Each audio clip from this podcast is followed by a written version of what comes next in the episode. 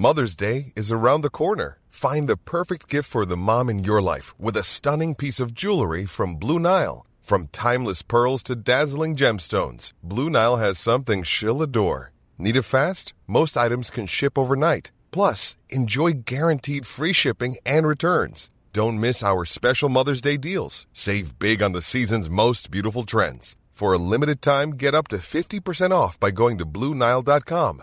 That's Blue Nile.com.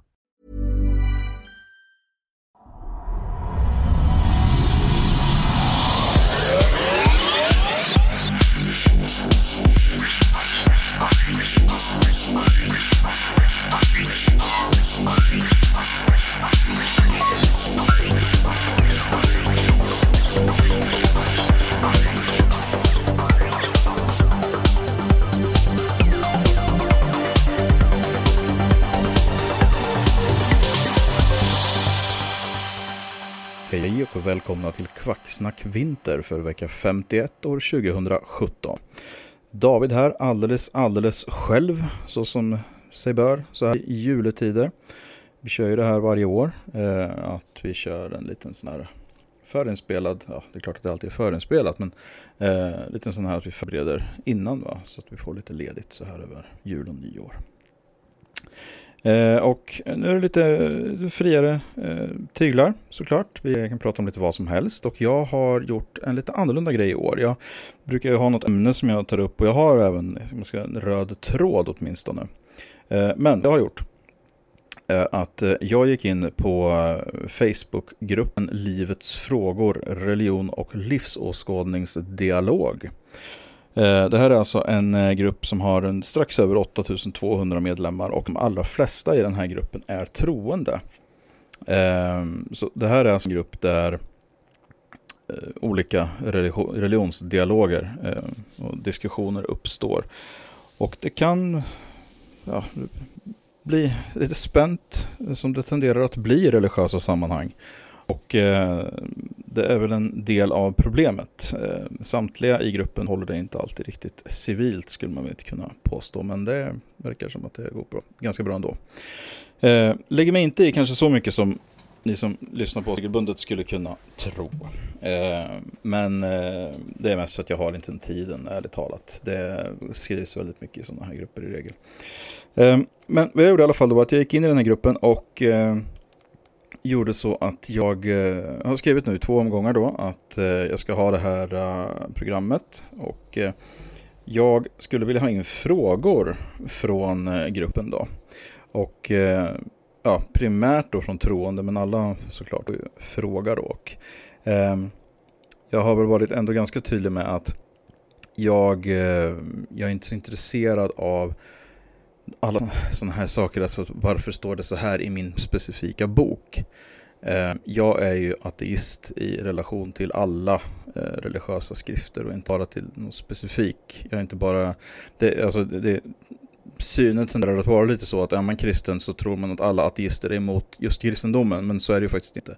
Sen kan det vara så att man som ateist ofta då, när man är engagerad på det sätt som jag är, också kallar sig för antiteist och att man anser helt enkelt att religion är en rent av skadlig företeelse.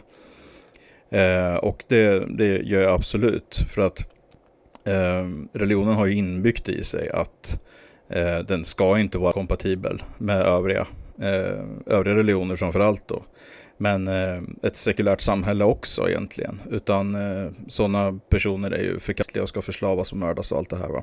Som vi även ser eh, världen över, i, även nu idag. Eh, en sak som jag ska börja med att prata om innan jag dyker in på de här frågorna då.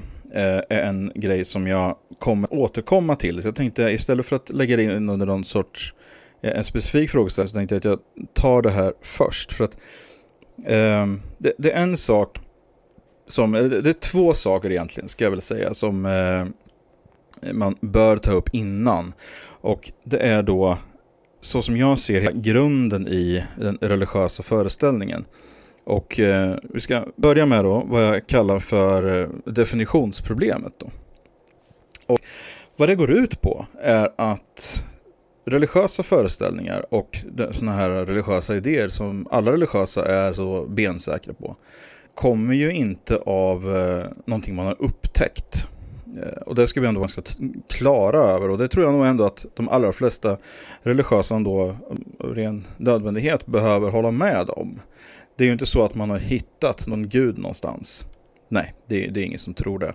Eh, sen kan man hitta saker som man tolkar som att de skulle kunna vara gudomliga. Till exempel att man tror att man har hittat eh, något ark eller att man tror att man har hittat alltså, alltså, Turinsvepningen och sådana här saker. Att man tror att man har artefakter som har en gudomlig koppling på något sätt. Men eh, det har man ju inte heller riktigt lyckats med. Va? Så att eh, det, det, man gör istället då, det man har gått ifrån, förut så var det här väldigt populärt, eh, att leta efter gudomlig kontakt så att säga. Då. Vad man gör numera istället då, vad man även har gjort historiskt sett om vi ska vara ärliga, är ju att man helt enkelt definierar den gudomlighet som man är ute efter. Och det är ju någonting som vi alltid har gjort som människor. Eh, vi är väldigt bra på att definiera gudomligheter. Vi kan definiera en gudomlighet som eh, kontrollerar solen till exempel. Vi kan definiera en gudomlighet som eh, kontrollerar åskan, en gudomlighet som kontrollerar dödens rike, en gudomlighet som kontrollerar eh, befruktning och fruktsamhet. Alla de här grejerna eh, är definierade. Det finns ingen gudomlighet som gör något av det här som är upptäckt att göra något av det här. Någonting man har kommit fram till, alltså man har forskat fram eller så. Att man har man har upptäckt det helt enkelt. Det har definierats på det sättet. Och det man måste fundera på då, det är de här, det här definitionsproblemet då. Varför har man definierat det som man har gjort?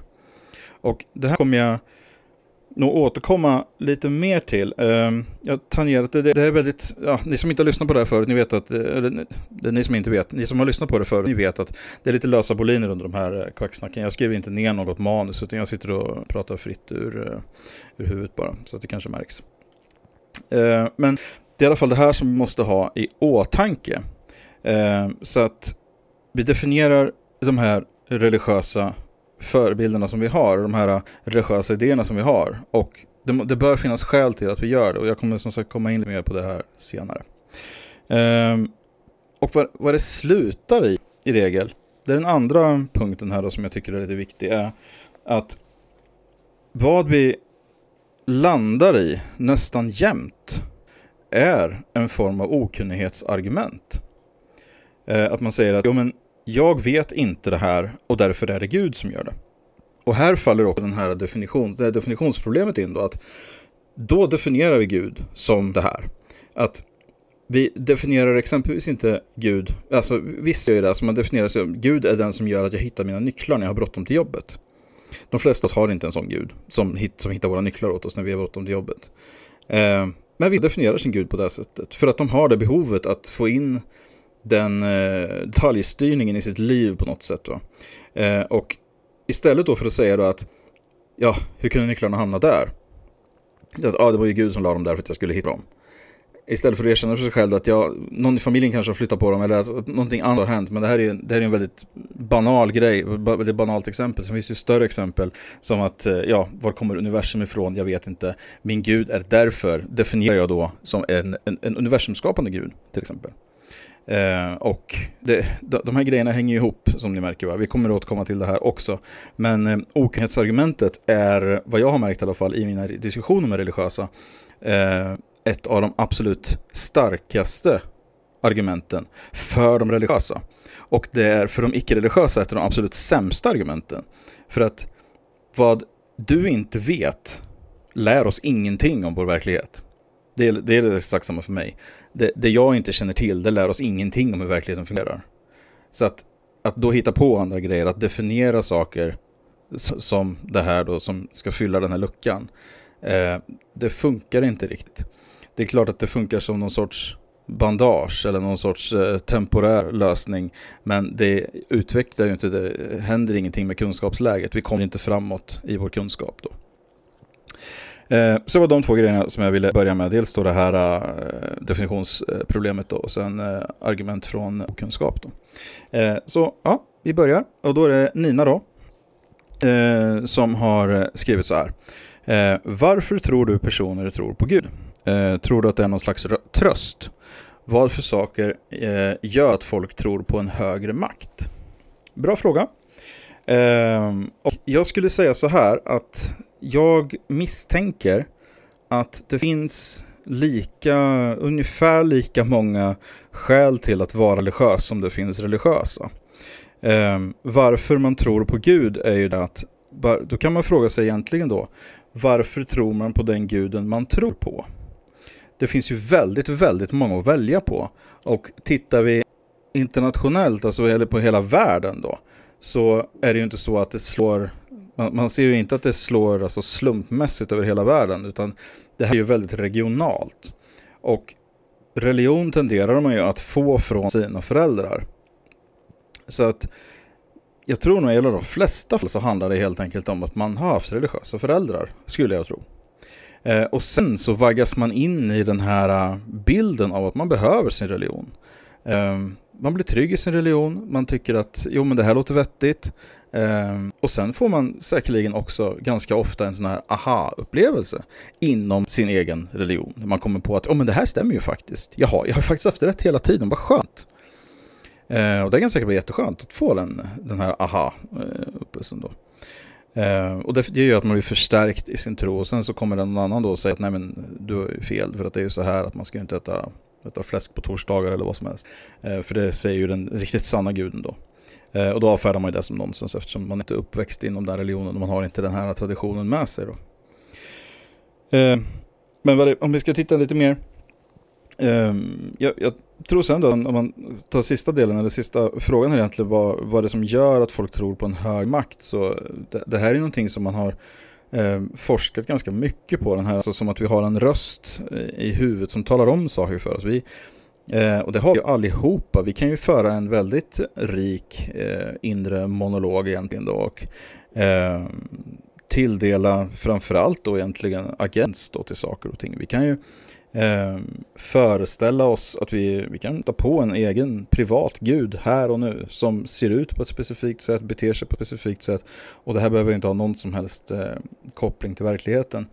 Eh, men just den här delen som vi alla har, det här att vi ser agent saker och ting. Vi eh, vill gärna tro att det finns no att det är någonting som påverkar. Den här idén om en slump som jag inte helt uh, kör själv. Men uh, idén om slump, om man säger så, som, vi, som det brukar definieras, är väldigt obekväm. Att det, det kan inte vara så att en, uh, ett litet barn bara får helt plötsligt får hjärncancer. Det måste finnas något skäl till det här. Och då kan det vara väldigt tryggt för oss att eh, bre ut en förklaring och säga då att ja, men det var meningen så här. Eh, den här högmakten då som vi, vi väljer att tro på i vår familj har ju valt det här för oss. De vill ha våran dotter i himlen och eh, det här kommer vara, det är våran prövning. Va? Ready to pop the question? The jewelers at BlueNile.com have got sparkle down to a science with beautiful lab-grown diamonds worthy of your most brilliant moments. Their lab grown diamonds are independently graded and guaranteed identical to natural diamonds, and they're ready to ship to your door. Go to Bluenile.com and use promo code LISTEN to get $50 off your purchase of $500 or more. That's code LISTEN at Bluenile.com for $50 off. Bluenile.com code LISTEN. Um, så uh, som sagt, jag tror att det finns jättemånga skäl till varför man tror, men det Så det, är ja, det, mest, det enklaste egentligen och kanske lite mest banala svaret då är väl, är väl kanske lite det att de är från föräldrarna och sprider sig också det hållet. Jag tror nog att väldigt många som lyssnar på det här som är troende också sprider sin tro till sina barn. Det är nog absolut eh, nästan givet att man gör det. Och eh, det vet man ju också statistiskt sett att det är väldigt få barn som tar sig ur det här eh, senare i livet. Jag har faktiskt en kollega som jag är väldigt imponerad av för att han alltså uppväxt i Iran och kom till Sverige som 13-åring. Och eh, kom på i det samhället då, eh, som barn, att han var ateist. Eh, och sprang och gömde sig när det var bön och sådana här Och det, sånt tycker jag det är väldigt imponerande faktiskt att lyckas med det. Det måste jag för det är få som gör. Och det är ingen skugga över de som inte gör det. Det är som sagt, det, ni hör, tillhör majoriteten, den överväldigande majoriteten också. Så att eh, det är ingen lätt grej att ta sig ur. Men jag tycker, ser man på det på ett större och bredare perspektiv så, ja, det blir kanske inte riktigt hållbart, men visst. Eh, ja, vi går vidare. Vi har flera frågor. Ehm, det är så här då, Erik har skrivit så här. lite längre fråga. Eh, jag tar hela frågan här så ni får lite bakgrund också. Jag är inte troende men jag har en kritisk favoritfråga att ställa till mina kära medhumanister. Om troende i gruppen tycker att frågan är intressant så kanske ni kan ta upp den, annars kan ni hoppa över den. Många skeptiker säger ofta att allt som krävs för att man ska byta uppfattning är evidens, och denna hållning kallar man rätteligen för öppenhet. I just frågan om Gud blir detta dock intressant, därför att Gud ofta definieras som övernaturlig. Om vi godtar att humanismen a priori antar att världen är naturlig och på så vis underkänner allt vetande om övernaturliga saker, vilken evidens skulle i praktiken kunna läggas fram som visar att något övernaturligt faktiskt existerar? Och det var Eriks fråga. Och det är, det är en bra fråga. Eh, för att den här är eh, bra jag ur den aspekten att det här eh, öppnar upp för en fälla som icke-religiösa, eh, i alla fall av tio kan man säga nästan ramlar i. Och det är så här att vi som är icke-religiösa eh, har egentligen inga skäl till att acceptera den definition av en gud som eh, troende presenterar. Och skälet till det, det är ju att den definitionen är ju påståendet som kommer med. Eh, man säger så här, Gud A eh, har de här egenskaperna. Och eh, därför blir det så här. Okej, okay, kan man det säga då som icke-troende. Som icke-troende så tenderar man ju att köpa då de här premisser som presenteras. Men det tycker jag inte man ska göra, för det har man egentligen inga skäl till att göra. Eh, man kan som troende påstå att man har, eh, det, det, finns en gud som skapar universum. Men eh, ja, man har ju då definierat sin gud som en universumskapande gud. Det är inte alla, alla troende som gör det. Men många.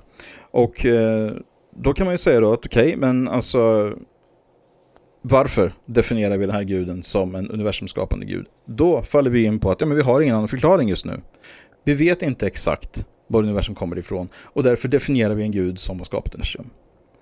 Eh, som sagt, jag köper inte den definitionen. Och skulle man säga då att eh, vilken evidens skulle kunna presenteras för att visa att något övernaturligt existerar? Det hela, det, allt övernaturligt är definierat som övernaturligt. Vi har aldrig kommit fram till att det övernaturliga överhuvudtaget på något sätt existerar. Så att därför blir det väldigt svårt att, att relatera till. Vilken evidens skulle man kunna presentera för att det icke kända existerande existerar? Ja, evidens som demonstrerar att det övernaturliga existerar. Kort och gott. Jag har inte definierat det övernaturliga. Det vore väldigt konstigt om jag gjorde det om jag började definiera det övernaturliga. Jag definierar inte era gudar heller, ni som lyssnar på det här. Det gör ni. Och sen är det upp till er att presentera evidens för att er definition stämmer. Det gör inte jag. Eh, detsamma gäller egentligen här. Jag kan inte säga på förhand att det här och det här och det här behöver du presentera för att din definition av din gud stämmer. Som sagt, det är inte så det fungerar.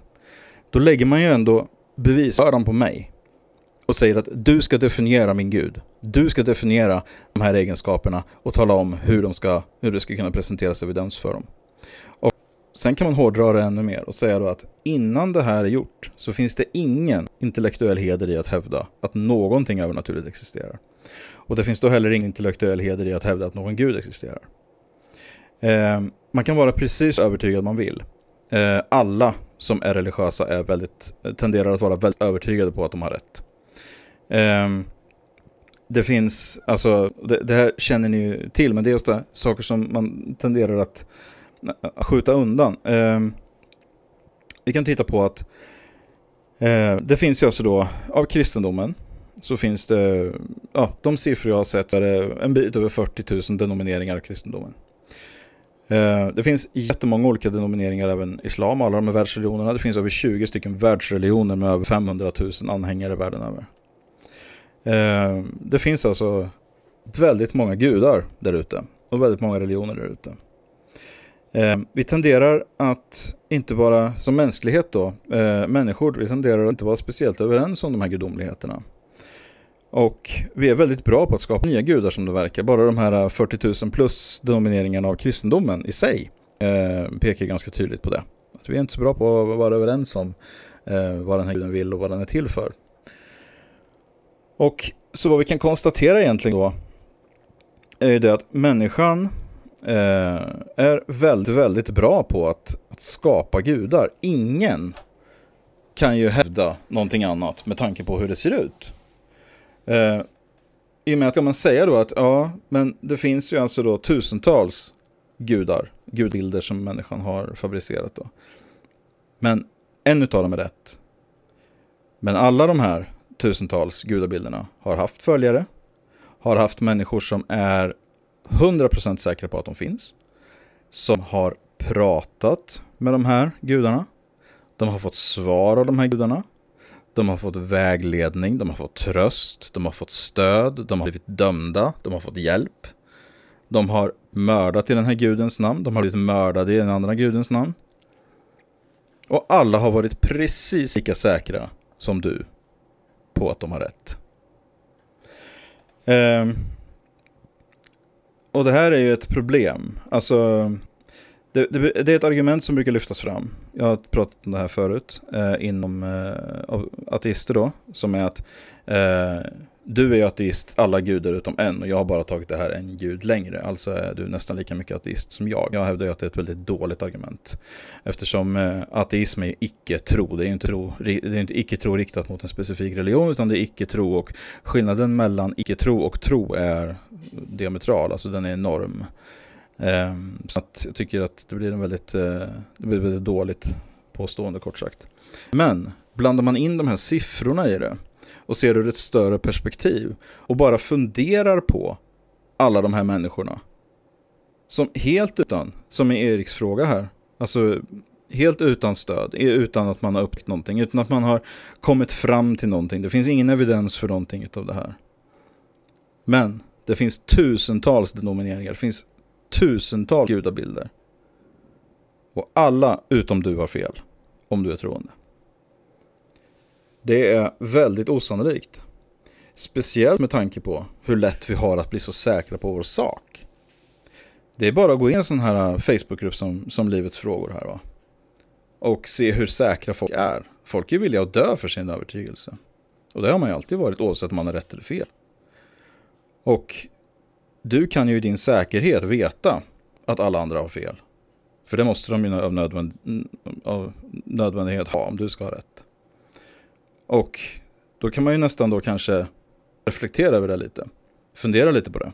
Och tänka på att ja, de är lika säkra som jag. De har alla haft den här aha-upplevelsen. Allting har helt plötsligt fallit på plats. Man tänkte att oj, oj, oj, nu förstår jag ju faktiskt hur det här hänger ihop. Så har alla. Jättemånga religiösa beskriver exakt samma sak. Um, så att jag, jag, pratade om det här i ett program för inte allt för länge sedan. Jag hade haft två olika separata diskussioner med mormoner nämligen som jag träffat på här i Sundsvall då, på, ute på stan. Och uh, jag presenterade ju just den här tankekedjan för dem då. Att menar, alla är lika säkra som ni, alla har lika övertygade. Eh, alla har sina heliga skrifter, alla har sina profeter, alla har de här som, som stärker dem i sin tro. Eh, de, och det är lustigt då när man hävdar då att 99,5% av världen har fel. De är lika säkra men de har fel. Och det enda det talar om för mig det är att den här säkerheten, den här känslan, den här övertygelsen man har kan man inte lita på för fem öre. Och det verkar ju faktiskt vara så. Eh, så jag hoppas att Erik har fått svar på sin eh, fråga här i alla fall, även om det blev lite eh, långrandigt kanske. Eh, vi ska gå vidare till Annette som eh, undrar varifrån kommer instruktionerna som finns i DNA? Och eh, ja, det är ju inte speciellt krångligt. Det kommer ju från evolutionära processer. Och eh, därav kan man ju se att det finns brister i det såklart. Eh, DNA är inte på något sätt perfekt. Och eh, det är bara att titta på cancer exempelvis. Att eh, DNA är inte Eh, som sagt perfekt på något sätt. Det finns, eh, det är väldigt, väldigt många foster eh, som eh, aborteras eh, nat fullt naturligt i kroppen, att man får missfall.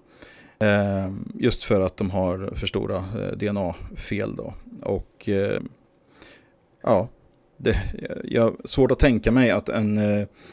för att vad som indikeras lite här då för mig i alla fall, och det, jag vågar nog gissa att det är så i alla fall, att det här är en, eh, såklart, jag vet ju att Anette är religiös, är ganska väldigt religiös, och då eh, hon fiskar säkerligen då efter att det här skulle ha någon sorts eh, gudomlig eh, härkomst då, men jag skulle vilja, eller gudomligt ursprung, men jag skulle ändå säga att eh, i så fall så är den gudomligheten inte speciellt kompetent. Och har gjort det här systemet, måste jag säga, extremt komplicerat. Eh, till skillnad från vad som skulle krävas. Eh, för att man kan ju tänka då, om man ser på DNA och evolution och allt det här ur ett, eh, eh, ett gudomligt perspektiv så är det systemet helt idiotiskt. Eh, va varför skulle en gud designa allting på ett sätt som vi förväntar oss att det ska vara om det, är en, om det har skett naturlig ur, ur, utveckling?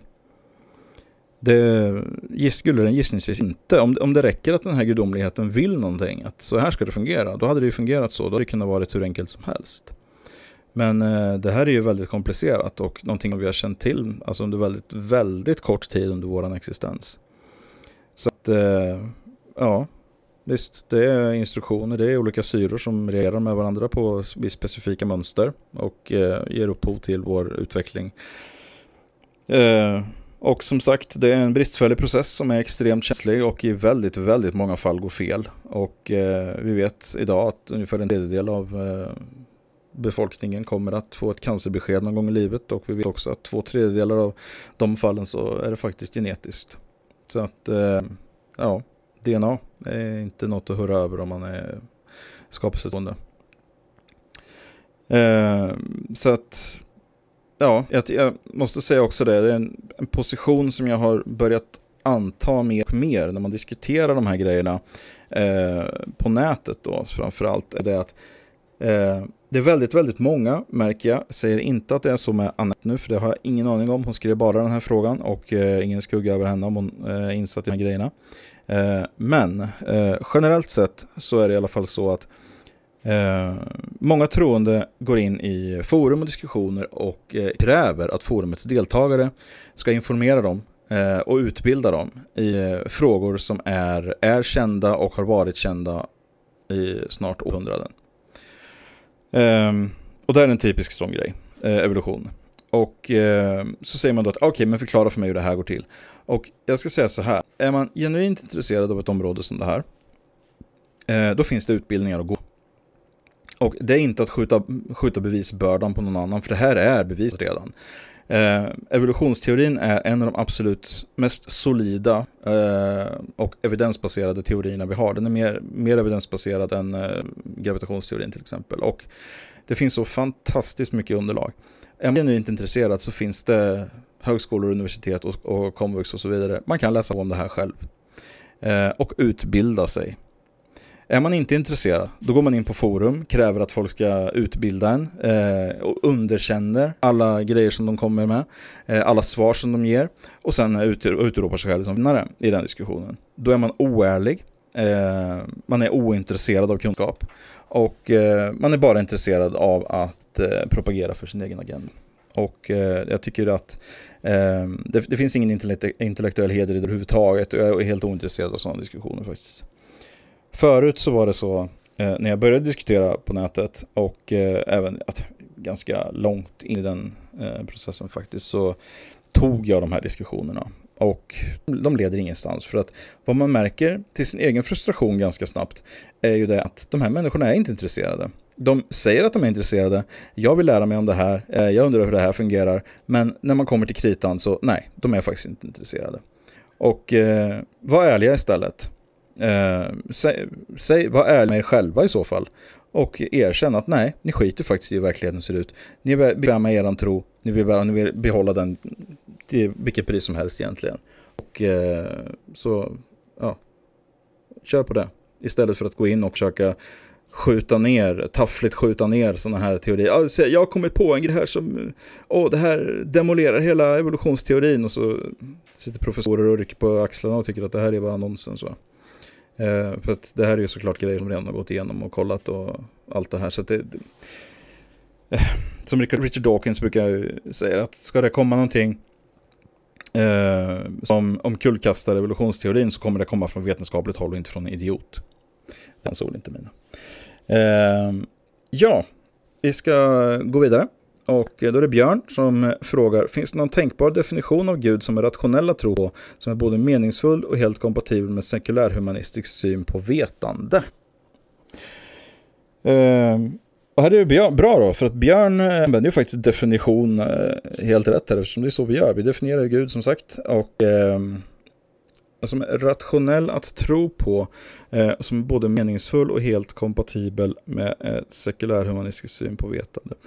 Eh, alltså, grejen är ju den att eh, en tänkbar definition av en sån gud skulle vi egentligen behöva definiera då en fullt naturlig gud som man kan upptäcka. Och eh, jag tänkte säga först att den behöver fylla en funktion, det behöver den ju inte göra egentligen. Alltså, inte på det sättet i alla fall som vi... Eh, men alltså... Min misstanke är ju det att det finns ingen, alltså en, en gudomlighet som kan definieras inom de ramarna skulle aldrig godkännas som en gudomlighet av troende på något sätt. Um, utan jag misstänker att det känns som att jag nog aldrig stött på en gudabild som inte har någon form av man säger irrationell eller övernaturlig komponent. Då. Sen finns det alltid de här, alltså som Jesus till exempel, som man då egentligen säger då, men Jesus är Gud, va? men han var ju människa på jorden och eh, så här.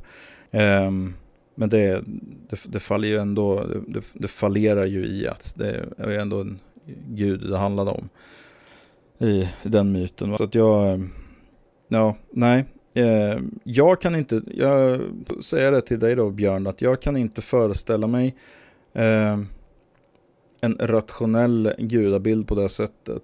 Jag har ingen i alla fall, alltså på lut. Och sen, ja, skulle man kunna komma på någonting som man skulle kunna definiera på det sättet så, ja, kanske.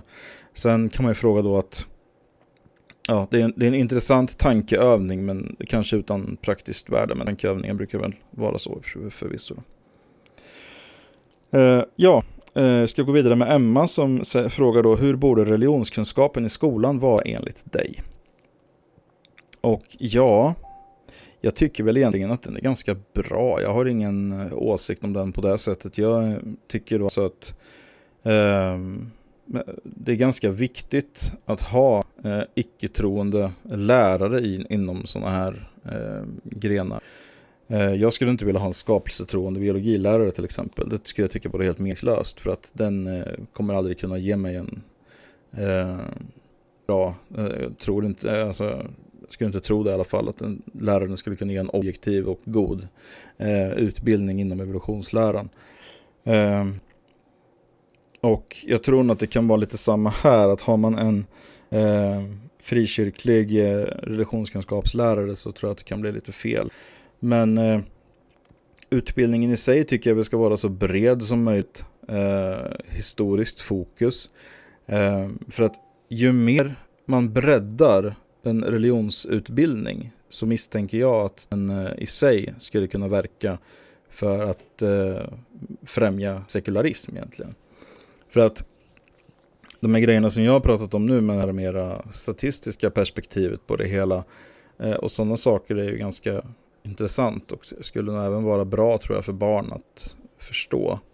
Ehm, att det här är inte så som det framställdes i skolan när jag gick i skolan på 80-talet så var det ju det att eh, Jesus fanns på riktigt.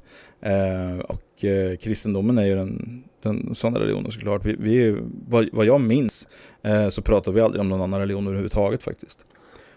Så att... Eh, inte.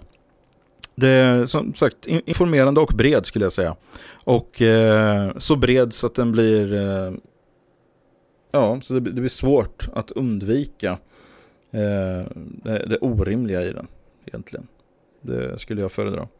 För att och, och, det här är någonting, alltså, den orimligheten i det är ingenting som behöver informeras om i ett klassrum, eh, utan det kommer ju automatiskt, eh, rent logiskt, av eh, det ohållbara i eh, de här siffrorna som vi har pratat om redan. Eh, då har vi Henrik som frågar eh, Vad innefattar egentligen ateism? Är det avsaknaden av tro på en personlig gud? Det känns som att det trillat in mycket dogmatik i ordet, till exempel tron på ett materiellt kallt objektivt universum. Och ja, ateism, eh, det här är en fråga som faktiskt eh, kanske inte uppkommer så jätteofta, men vad som däremot uppkommer jätteofta, det är att det blir så väldigt tydligt att den man diskuterar med inte vet vad ateism är.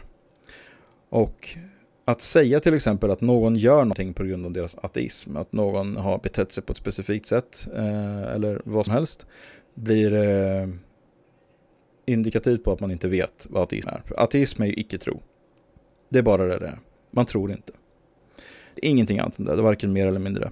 Eh, det finns ingen dogmatik i det, det finns inga krav på att tro någonting annat. Eh, det finns ateister som tror på spöken, jag känner själv sådana. Eh, så att man behöver inte vara rationell för att man är ateist. Och eh, det, det, faktum är ju ändå det att en ateist ateist under den definitionen föds vi ju som allihopa och sen tränas man till någonting annat ibland då, i de flesta fall. Men eh, man föds ju som icke-troende, man föds ju inte in i en religion, alltså som, som religiöst övertygad, utan det kommer först senare upp i åldern. Så att det är grunden i det hela.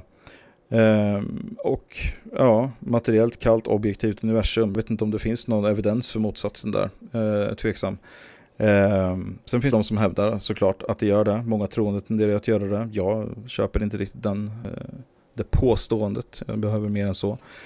Eh, men eh, ja, som kunskapsläget ser ut så är det väl bara det man har att gå på. Och eh, då är det så. Och sen eh, som sagt finns det de som inte kör kunskapsläget men det, det är väl deras problem. Sen sist men inte minst då eh, har vi Emma igen då som har en fråga som är vilken definition av Gud respektive religion har du? Och där kan vi väl egentligen eh, göra det ganska enkelt för oss för att eh, jag skulle väl säga alltså att Gud är ju egentligen då en entitet som eh, definieras som övernaturlig. I de allra flesta fall, jag, eh, det, som sagt, jag var inne på det förut också, men för att en troende ska acceptera gudabilden så behöver den nog ha en nat övernaturlig komponent känns det som i regel.